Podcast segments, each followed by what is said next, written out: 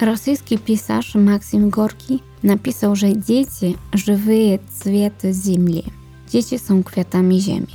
Nie sposób się z tym nie zgodzić. W tym odcinku pozwolę sobie rozwinąć ten wątek, zahaczając o kontekst rosyjski. Przy okazji Dnia Dziecka opowiem o rzeczywistych problemach rosyjskich dzieci i jak rosyjska władza zamiata pod dywan ważne problemy społeczne.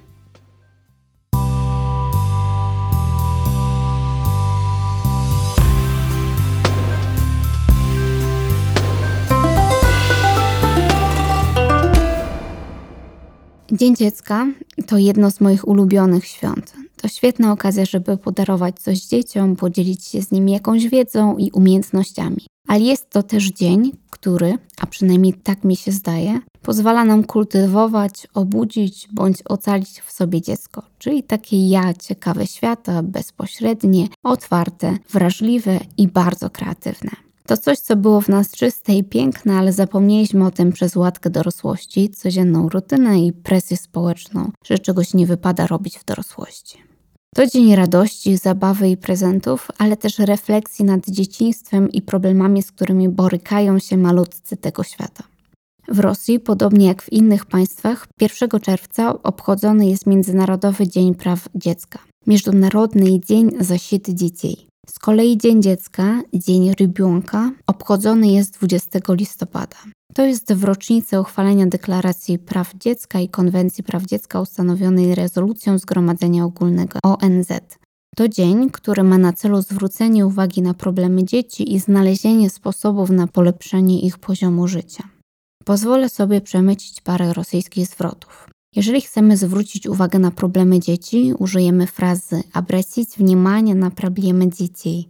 Możemy to zrobić poprzez polepszenie poziomu życia dzieci, czyli ulepszenie urovnia żyzni dzieci, bo przecież kształtowanie podstaw naszej osobowości odbywa się w dzieciństwie. Stanowienie fundamenta naszej liczności происходит w dzieciństwie.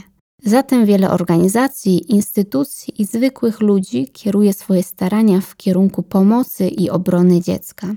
Направлять свои усилия на помощь и защиту ребенка po to, by otoczyć dzieci opieką i ciepłem, окружить детей заботой i ciepłą. W różnych państwach dzieci stykają się z różnymi problemami. W krajach wysoko rozwiniętych głównym problemem dzieci i młodzieży jest negatywny wpływ internetu i mediów, w tym również społecznościowych czyli negatywne воздействие интернета i media, w tym числе także socjalnych sieci. W państwach, w których poziom życia odbiega nieco od standardów godnego życia, wciąż panuje głód, głód. Zagrożeniem jest AIDS, SPID, czyli syndrom приобретенного immunnego deficyta, konflikty zbrojne, wojenne konflikty i analfabetyzm, czyli niegramotność. Dzieci umierają również z powodu braku dostępu do lekarzy i lekarstw, niechwatki wraciej i medykamentów. Myślę, że w kontekście Rosji ochrona dzieci to bardzo ważny temat. Statystyki pokazują, że w Rosji poziom zdrowia dzieci pogarsza się. Wynika to ze złej ekologicznej sytuacji i życia w stresie. Dzieci i młodzież coraz częściej cierpią z powodu chorób psychicznych, czyli stradają psychicznymi rozstrojstwami. Wiąże się to również z brakiem wsparcia ze strony dorosłych. W Rosji domy dziecka są przepełnione. Dane z 2020 roku mówią o tym, że ponad pół miliona dzieci nie ma rodziców lub ich opiekunowie są pozbawieni praw rodzicielskich, czyli liszone rodzicielskich praw. W Rosji rozpowszechnione jest również zjawisko tzw. Tak dzieci ulicy.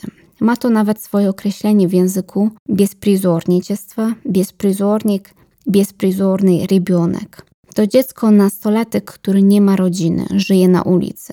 W przenośnym znaczeniu to osoba, która jest pozbawiona niezbędnej opieki, dozoru. Bez oznacza bez dozoru, bez opieki. Podkreślę w tym miejscu, że bezpryzorność to zjawisko bezdomności wśród dzieci. W 2019 roku problem ten dotknął nawet około 75 tysięcy dzieci. Ogromna liczba. Ja się zawsze zastanawiałam, jak w państwie policyjnym, bo takim określeniem można jak najbardziej określić Rosję, wciąż istnieje taki proceder. Otóż dzieci i nastolatkowie, którzy zostają wykryci przez policję lub służby socjalne, trafiają na jakiś okres do specjalnych społeczno-rehabilitacyjnych ośrodków, gdzie mieszkają, uczą się i otrzymują pomoc psychologiczną. W tym także uczone są tego, jak samodzielnie żyć w społeczeństwie i jak radzić sobie z kwestiami codziennego bytu. Po okresie spędzonym w takim ośrodku dziecko wraca do rodziców lub innych krewnych, trafia do rodziny zastępczej lub domu dziecka. Około 80% dzieci w domach dziecka to właśnie bezpryzorniki. W Rosji jest wypracowany system, jak radzić sobie z dziećmi ulicy, ale wciąż brakuje efektywnych sposobów, żeby zapobiegać trafianiu dzieci na ulicę.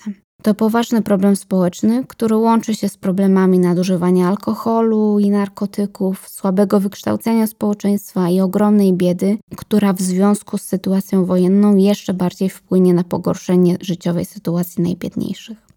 Z ust wielu komentatorów konfliktu zbrojnego w Ukrainie padły słowa, że wojna w Ukrainie jest sposobem władzy na odwrócenie uwagi od problemów codziennej egzystencji, złych warunków życia, wysokich cen, braku podstawowej infrastruktury i wielu innych.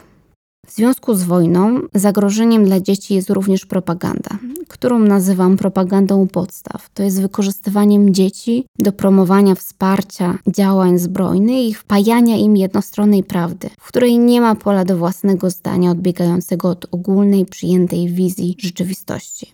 Kilka przykładów takich akcji to przede wszystkim flashmoby, w których dzieci były ustawiane w literę Z. To Dzień Pabiety, Dzień Zwycięstwa, w którym brały udział dzieci noszące wojskowe mundury i litery Z i V. W szkole obowiązkowe są lekcje, na których usprawiedliwiane są działania zbrojne w Ukrainie według podesłanych z Ministerstwa Scenariuszy.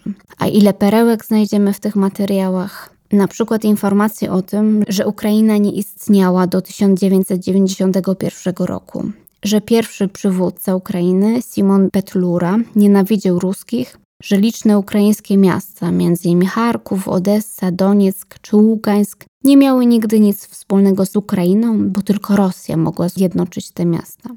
No może jeszcze jedna z fejkowych ciekawostek, jakoby na Ukrainie w wyniku zamachu stanu stworzono marionetkowy rząd, który tak naprawdę jest dowodzony przez kogo? No oczywiście przez Amerykanów.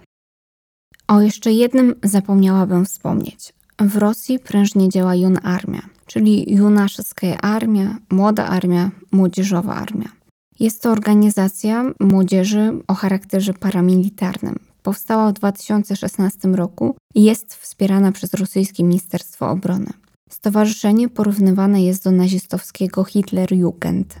Celem tego ugrupowania jest waspitanie grażdanina i patriota, wychowanie obywatela i patrioty, ale również kształtowanie w młodzieży gotowości do wypełniania obywatelskiego długu i konstytucyjnego obowiązku obrony ojczyzny. Podkreślmy słowa grażdanski dług, dług obywatelski. Wpajane jest w młodych ludziach poczucie obowiązku i poniekąd poczucie długu, winy, bo przecież zaciągają długu państwa i kiedyś przyjdzie im go spłacić. W programie Human Army bardzo dużo uwagi poświęca się pokojowej działalności. Wymienia się zasługi na rzecz pokoju. Parę razy w jednym artykule podkreśla się fakt konieczności obrony pokoju na świecie, a przede wszystkim w Rosji i byłych republikach Związku Radzieckiego. Do organizacji przyjmowane są dzieci w wieku od 8 do 18 lat. Junarmia liczy sobie około 1 miliona uczestników, ale to są dane z oficjalnej strony internetowej. Ukraiński wywiad podaje, że wśród nich jest około 70 tysięcy młodzieży w wieku 17 do 18 lat. Wśród benefitów jest wykształcenie, ubezpieczenie, zasiłki, wynagrodzenie pieniężne, możliwość uczestnictwa w wielu wydarzeniach i nie tylko. Ubiór członków Junarmii, czerwone berety, nawiązuje do symboliki ZSRR. Również logo znamionuje przywiązanie do sowieckiej tradycji. Czerwona gwiazda rosyjskiej armii z nałożoną na nią głową orła. Kultywowana jest również jakże stara koncepcja Rosji jako oblężonej twierdzy, która jest otoczona przez samych wrogów i której trzeba za wszelką cenę bronić. Tak pośrednio wpajana jest dzieciom idea wojny jako słusznej sprawy. Militaryzuje się nie tylko świadomość dorosłych, ale również dzieci i to od najmłodszych lat. Junarmia to oczko w głowie rosyjskiego ministra obrony. W marcu tego roku Siergiej Szojgu wydał rozporządzenie o sprawdzeniu stopnia przygotowania 17-letnich rezerwistów. Nie są znane dokładne dane, ilu działaczy tej organizacji zostało wysłanych na Ukrainę. Istnieje takie pojęcie jak dzieci wojny, dzieci wojny. To dzieci, które część swojego dzieciństwa przeżyły w czasach wojny. Teraz po stronie ukraińskiej mamy do czynienia z takimi dziećmi, ale myślę, że tym pojęciem można również określić dzieci, które poddawane są wojennej propagandzie, czyli rosyjskie dzieci. Kierunek świata tak naprawdę zależy od przyszłych pokoleń, dlatego warto zdawać sobie sprawę z tego, że młode pokolenia wciąż potrzebują pomocy dorosłych, ale również cierpią przez krzywdy wyrządzane przez dorosłych. Taką refleksją kończę ten odcinek podcastu. Zachęcam do dyskusji, aktywności w mediach społecznościowych rosyjskich warto znać i do usłyszenia już wkrótce. Do skorej встречи!